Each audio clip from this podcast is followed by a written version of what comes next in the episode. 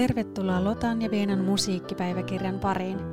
Tässä ohjelmassa me kaksi klassista musiikkia rakastavaa ystävystä keskustelemme lempiaiheestamme aina suurista sävelteistä muusikkouden haasteisiin. Mukavaa kun liityit seuraamme.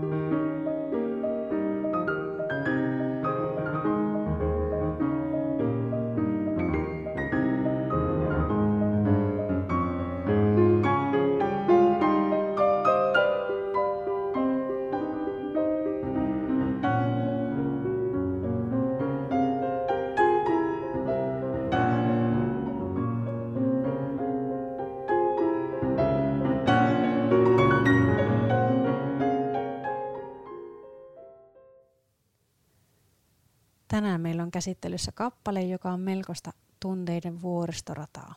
Ja tämä on myös kappale, johon mä oon tutustunut Lotan myötä. Kerropa Lotta, mikä tämä kappale on ja miksi tutustutit myös mut tähän teokseen?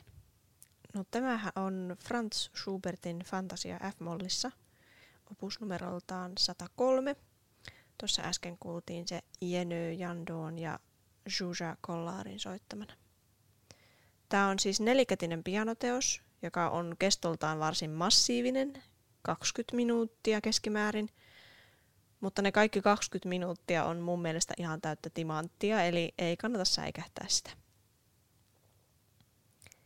Ekassa jaksossa mainitsin sen mun iskän tekemän häämatkavideon, johon laitetut taustamusiikit liittyy pitkään mulla ikävään, ja tämä oli taas yksi niistä kappaleista – Oikeasti siis tämän ja sen ekassa jaksossa soitetun Brahmsin lisäksi en muista muita siinä videossa olleita kappaleita kovin hyvin, eli voitte rauhoittua kuulijat siellä, että en aio puhua näistä iskän häämatka, iskän häämatka videoiden taustamusiikista, niin sen enempää. No Eli niin. tämä, on nyt, tämä on nyt tämä toinen ja viimeinen.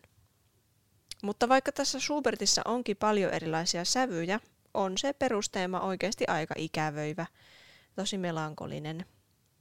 Mä opettelin soittamaan tätä mun pianon loppututkintoa varten. Sama loppututkinto, jonka mainitsin edellisessä jaksossa siinä Chopinin yhteydessä. Kävi kuitenkin niin, että aika ennen tuota tutkintoa loppui vaan yksinkertaisesti kesken ja, ja tämä Schubert jouduttiin esittämään keskeneräisenä. Mun soittopartneri Parka taisi myös tuona esityshetkenä olla kuumeessa, mm. että sekään ei erityisemmin parantanut lopputulosta. Mä tiedän, että jos se ei olisi ollut sairas, niin se olisi voinut mennä paljon paremmin kaikessa keskeneräisyydessäänkin se kappale, koska tämä mun soittopartneri on oikeasti ihan todella hyvä pianisti. Mutta se oma kokemus tästä kappaleesta jäi siis vähän keskeneräiseksi. Ja kun me sitten tutustuttiin muutama vuosi sitten ja mä tiesin, että sä oot ihan huippupianisti, että voisin vaan lätkästä sen nuotin sun nenän eteen ja sä soittasit sen siitä ilman sen kummempia vaikeuksia primaavistaamalla, niin mulla tuli tää kappale heti mieleen. Mä halusin kokeilla, että miltä tuntuisi soittaa se sun kanssa. Ja tästähän tuli sitten meidän ystävyyssuhteen eräänlainen tunnari. että nyt mulle tulee aina tästä sinä mieleen. Mm. Muusikoille varmaan yhdessä soittaminen on oikeasti aika tärkeä osa tutustumista. Niin myös tässä tapauksessa mm-hmm. mun mielestä. Se kertoo oikeasti aika paljon toisista. Kyllä, kuten sen, että mä soitan aina samassa kohdassa ne samat virheet, koska niin suurpiirteinen ja mä vaan nautin sitä musiikista, että mä en koskaan vaivannut niitä pikku yksityiskohtia hioma kuntoon. Aina ne samat pahoittelevat irvistykset samoissa kohdissa. Piti sitten varovaisesti yrittää oikeastaan, että menisiköhän se vielä oikeasti näin. Jep. Ja nykyään kun me tunnetaan niin hyvin, niin sä voit vaan tänästä mua kyynärpäällä. Mutta ei vaan oikeasti mä opin puolestani susta sen, että sä oot kyllä unelmasoittopartneri. Sä oot niin kärsivällinen. Ja sitten Tjaa. oli myös hauska päästä soittamaan Prima, koska mä oon yleensä soittanut kans sekondaa. Niin, niin sitten nyt on hauska päästä vähän killuttelemaan sinne ylemmäs ja nojautua sinuun. Joo, mulle taas se sekondo, eli tämä nelikätisteoksen alempi osa, Mm. on jotenkin semmoinen tuttu ja turvallinen, että mä kyllä viihdyn siinä päässä pianoa. Hmm. Taas ne matalat, pehmeät äänet. Iskeekö alta? Joo, mulla on selvästi joku fiksaatio niihin. Mm. Joo, sun kanssa soittaminen on kyllä aivan tosi ihanaa. Mulla on aina semmoinen luottavainen olo, kun sä oot pianon toisessa päässä. Ja Kiitos. soittamisen kautta tutustumisesta ja yhteismusisoinnista niin tulee mieleen tämmöisen säveltäjä Pauli Hindemithin sanoma mietelmä, että yhdessä musisoivat ihmiset ei voi olla vihollisia keskenään, ainakaan niin kauan kuin musiikki soi. Se on musta Okei. hauska. Ja sitten mä tein mun maisterin kirjallisen työn, niin tein tämmöisestä kuorolaulun yhdessä soimisesta. Se olisi Mhm. pitkä tarina, mutta siis siinä lainasin paljon tämmöistä amerikkalaista kuorolegendaa, kuorojohtajalegendaa. Ja se oli sitä mieltä, että ne kuorolaiset, joiden äänet sopi hyvin yhteen ihan luontaisesti, niin ne tuli myös persoonina tosi hyvin toimeen. Että yhdessä helposti laulaminen lisää varmasti mukavuutta ja herättää just sitä luottamusta, että ei tarvi vaikka jännittää, että voi vitsi, me ollaan nyt ihan eri vireessä keskenään tai muuta.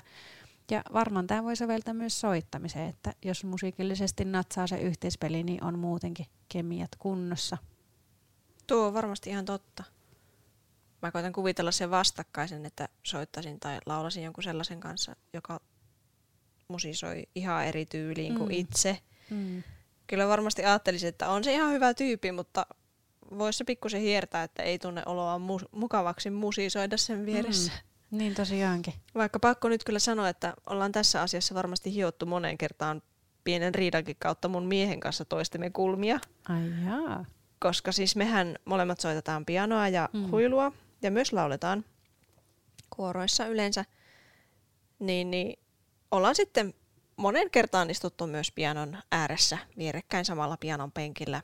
Ja kuinkahan monta kertaa se miekkonen parka on joutunut kuuntelemaan mun kommentointia sen stakkaattojen käytöstä. Voi Markus. Legaattoa, Markus, legaattoa. Jep. Siunattuja ne pariskunnat, joilta sujuu yhteismusisointi. Ehkä, ehkä niillä on sitten eri instrumentit keskenään, vai tiedätkö semmoisia instrumentalistiduoja, että jotka olisi aivan huippuja niin kuin ammatissaan? No kyllä mulla itse asiassa tulee mieleen parikin semmoista pariskuntaa, joiden, yhteismusisointi ainakin esiintymistilanteissa kuulostaa erittäin hyvältä. Tekisi mielellä olla kyllä kärpäsenä katossa silloin, kun ne harjoittelee, mutta Niin. nyt tulee mieleen myös näitä kansainvälisiä muusikoita, esimerkiksi pianisti Lang Lang ja hänen vaimonsa, Mm. Jotka molemmat soittaa pianoa ja niiden nelis, nelikätissoittoa löytyy kyllä esimerkiksi YouTubesta. Joo. Mä ruukasin muuten nuorempana ajatella, että nelikätissoitto on varmaan maailman romanttisin asia. Mietin Joo, nyt istua että. pianotuolilla lähekkäin rakkauden kohteensa kanssa ja soittaa jotain ihanaa yhdessä. Voi että. Todellisuus omassa parisuhteessa on välillä kyllä jotain aivan muuta. No perus. Kuulostaa siltä, niin kuin meidän yhteismusisointi ei onnistuisi ollenkaan. Mutta ei suinkaan. Kyllä me monesti ihan sulassa sovussa soitellaan. Jos vaikka harjoitellaankin johonkin esityks- Mm. mm. esiintymiseen, niin sitten rupian kyllä hirveän monesti kiinnittämään enemmän huomiota siihen, miten meidän soittotyylit toisiinsa passaa. Niin, ja siis kyllähän varmasti omalle puolisolle antaa eri tavalla palautetta kuin jos sulla on vaikka konsalle joku soittokumppani. Joo. Niin, niin se on varmasti myös tämmöinen, missä voi aina kehittyä. Tai sitten puolisolle voi antaa sillä palautetta niin Mm. just silloin, kun se tuntuu. Ei tarvitse yhtään hiinostella. Mutta tuosta tulisi hyvä meemi, että odotukset versus todellisuus. semmoinen Rom- kaikki sydämet kuplailevat siinä vierellä. Joo. Ah, miten hyvin soitat. ja todellisuus legaatoa enemmän. niin, justiis. Mutta joo, jos oikeasti toimii musiisointi, niin onhan se varmasti ihan erityistä semmoisen ihmisen kanssa, joka on vaikkapa sun sielun kumppani. Kyllä. Tai siis jos ylipäänsä olisi kumppani, jonka kanssa nelikätissoitto onnistuisi. Mieheni on insinööri, josta täytyy sanoa, että se on yksi niin meidän ensimmäisistä tapaamisista, että me ollaan oltu jostakin kylässä ja mä oon soittanut pianoa ja siinä on ollut jotakin hyviä kuorolauleja ympärillä. Mm-hmm. Niin sitten mä oon vähän niin kysellyt, että mikä sä oot. Että tarkoitin niin siis vähän niin kuin, että kun siinä oli puhe, että joku on vaikka altti ja joku on passi ja muuta. Niin, okei, okay, eli mikä erehi, se ääniala? niin, erehin vähän liian aikaisin kysymään Viljamilta, siis mieheltäni. Niin sen vastas oli vaan, että Viljami? että sen verran tuttuja on musiikkia. Ai mikä sä oot? Sitten tajusin aika nopeasti, että hän ei ole varmaan kovin musikaalinen. Silti kuitenkin rakkaus rojahti. Todellakin. Joo. Ehkä Schubertkin haaveili tämmöisestä romanttisesta yhteismusisoinnista tätä teosta kirjoittaessaan, koska tämä on itse asiassa omistettu Schubertin rakkauden kohteelle Karoline Esterhaasille. Jos suunnitelmana oli romanttinen yhteismusisointi tämän Karoliinen kanssa, niin se ei kyllä valitettavasti olisi onnistunut, koska Karoline ei kuitenkaan ollut rakastunut Schuberttiin. No voi että, onpa surullista. Mutta täytyy sanoa, että ehkä tuo yksipuolinen rakkaus on kuitenkin ollut semmoinen ydinsyy, että miksi tämä Fantasia F-mollissa on niin sytyttävä. Tässä käy läpi niin monenlaisia tunteita ja se kuuluu. Ai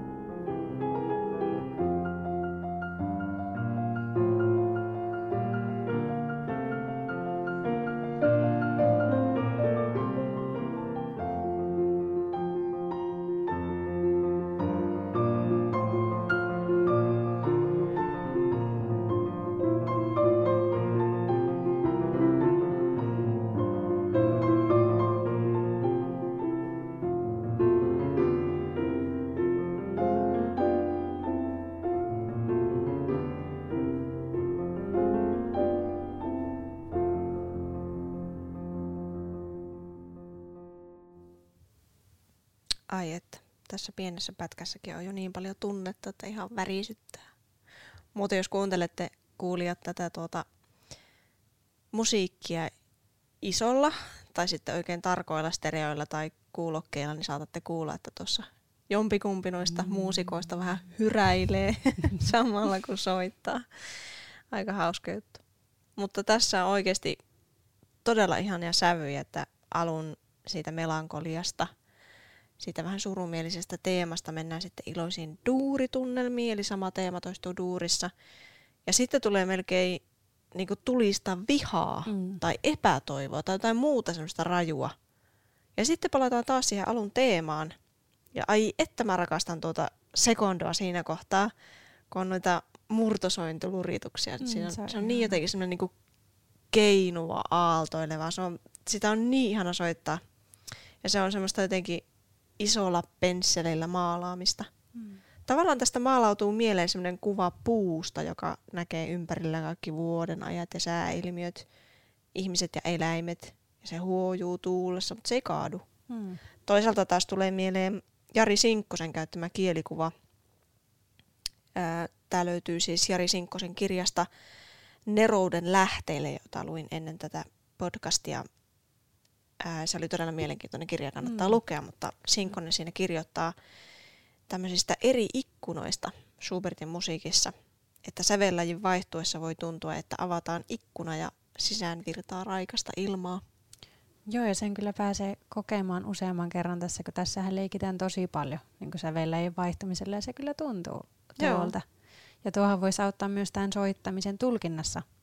Mä oon itse ajatellut, että, tai mä näen mielessäni hahmon, joka kävelee niin kuin eri tunnetiloissa. Niin kuin monesti käy itsellekin, että jos sä vaan niin kuin kävelet, niin sitten suhun vaan niin kuin virtaa eri tunnetiloja, tai sä yhtäkkiä huomaat ajattelevasi jotain asiaa ja yhtäkkiä harmittaakin joku, tai sitten sä ootkin hirveän levollinen tai muuta.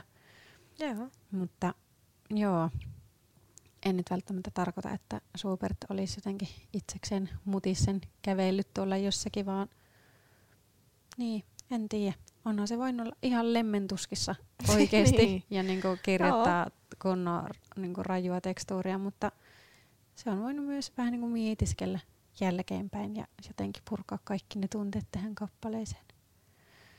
Mutta tätä on tosiaan ihan tosi mielenkiintoista soittaa, koska niin kuin primana, eli ylempänä, mitenhän se nyt sanotaan, no ihan konkreettisesti soitetaan niitä pianon ylempiä koskettimia, niin pääsee oikeasti niin kuin liruuttelemaan ja laulattelemaan tämmöistä ihanan lyyristä perusteemaa, mutta sitten saa myös niin kuin läiskiä ihan huolella, että ei ole mitään semmoista kaunista ja herkkää koko ajan.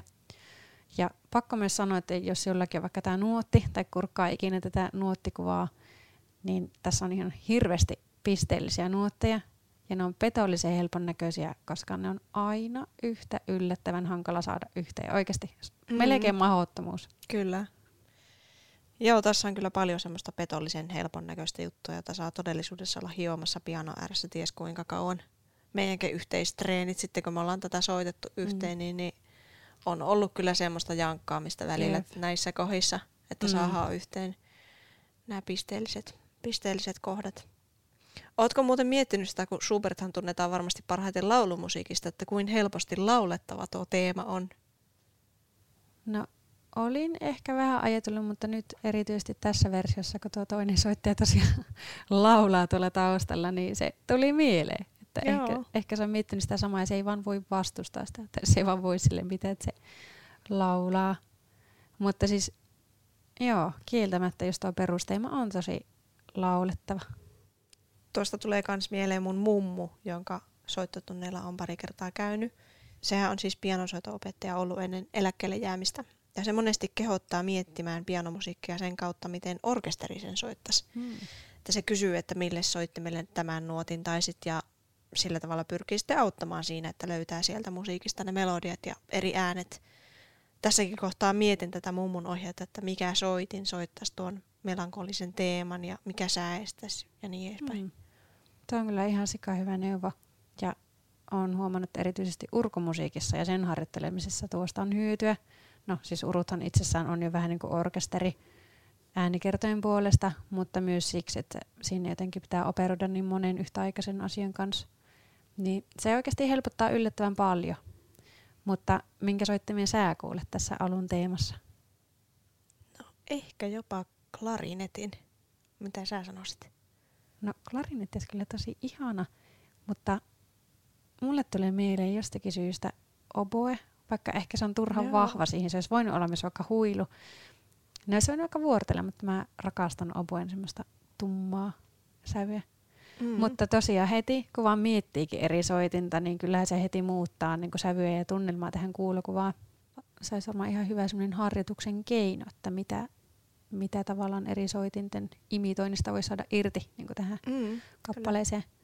Mutta eri sävyistä ja tunnelmista kun puhutaan, niin tässä ekassa osuudessahan jo esitellään semmoisia musiikillisia keinoja, mitkä sitten näkyy läpi koko jakson. Just kun puhuttiin noista sävellaji-ikkunoista, niin Superthan käyttää sävellaji-vaihdoksia reilusti. F-mollista F-duuria, sitten käydään A-mollissa ja pompataan takaisin F-molliin. Ja tässä oli vain niin muutama mainitakseni. Ja Mä en ole ihan varma, että mitä näillä sävellajien haetaan, mutta sillä alleviivataan varmasti ainakin sen teeman tärkeyttä, kun se kerrotaan niin monessa eri sävellajissa. Ja toisaalta se myös ylläpitää semmoista odottavaa tunnelmaa ja lisää intensiteettiä, kun kuulija odottaa, että minne tämä päätyy, minne tämä polku vie. Joo. Jännä kans, että vaikka tässä alussa pyöritellään tuota teemaa ties missä se ja oikein vellotaan siinä, mm niin siihen ei palata kuin vasta siellä koko teoksen lopussa, kun on välillä vedetty tanssiksi ja sitten taas itketty itsensä uneen epätoivoissaan ja menty sitten uudestaan hyppelemään kukkakedoilla. Kyllä. Pitää tosin myös muistaa, että Anna Schubert on ollut myös niin kuin täysin ammattiseveltäjä, joka on noudattanut taiteen sääntöjä. Ja fantasiamuotoon siis kuuluu tämmöinen teemojen esittely ja pyörittely, joskin Schubertin fantasia on vähän pelkistetympi kuin muilla aikalaisillaan.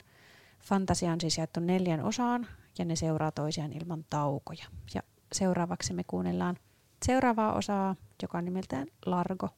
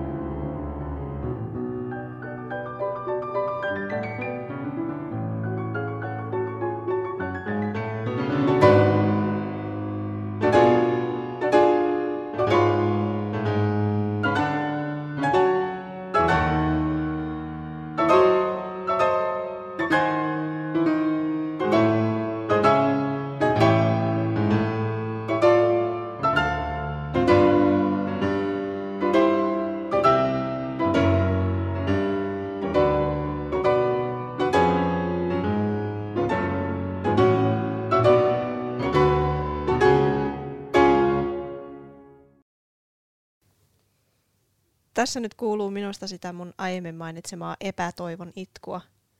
Tuo largo alkaa ihan fortissimossa molempien stemmojen kohdalla ja sen sisällä tulee sitten vielä semmoisia sforzandoja eli yhtäkkiä voimistuksia.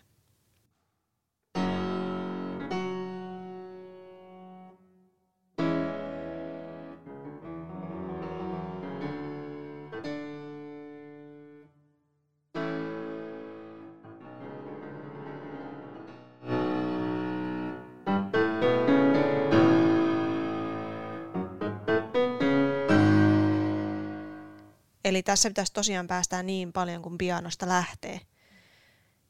Ja sitten mennään aivan äkkiä pianissimoon ja lähdetään liitelemään tuolle trillien kerran aina vaan ylemmäs ja ylemmäs. No trillit tässä kohtaa on jotenkin tavallaan improvisoidun kuuluisia, niin kuin vaikka tässä tahissa.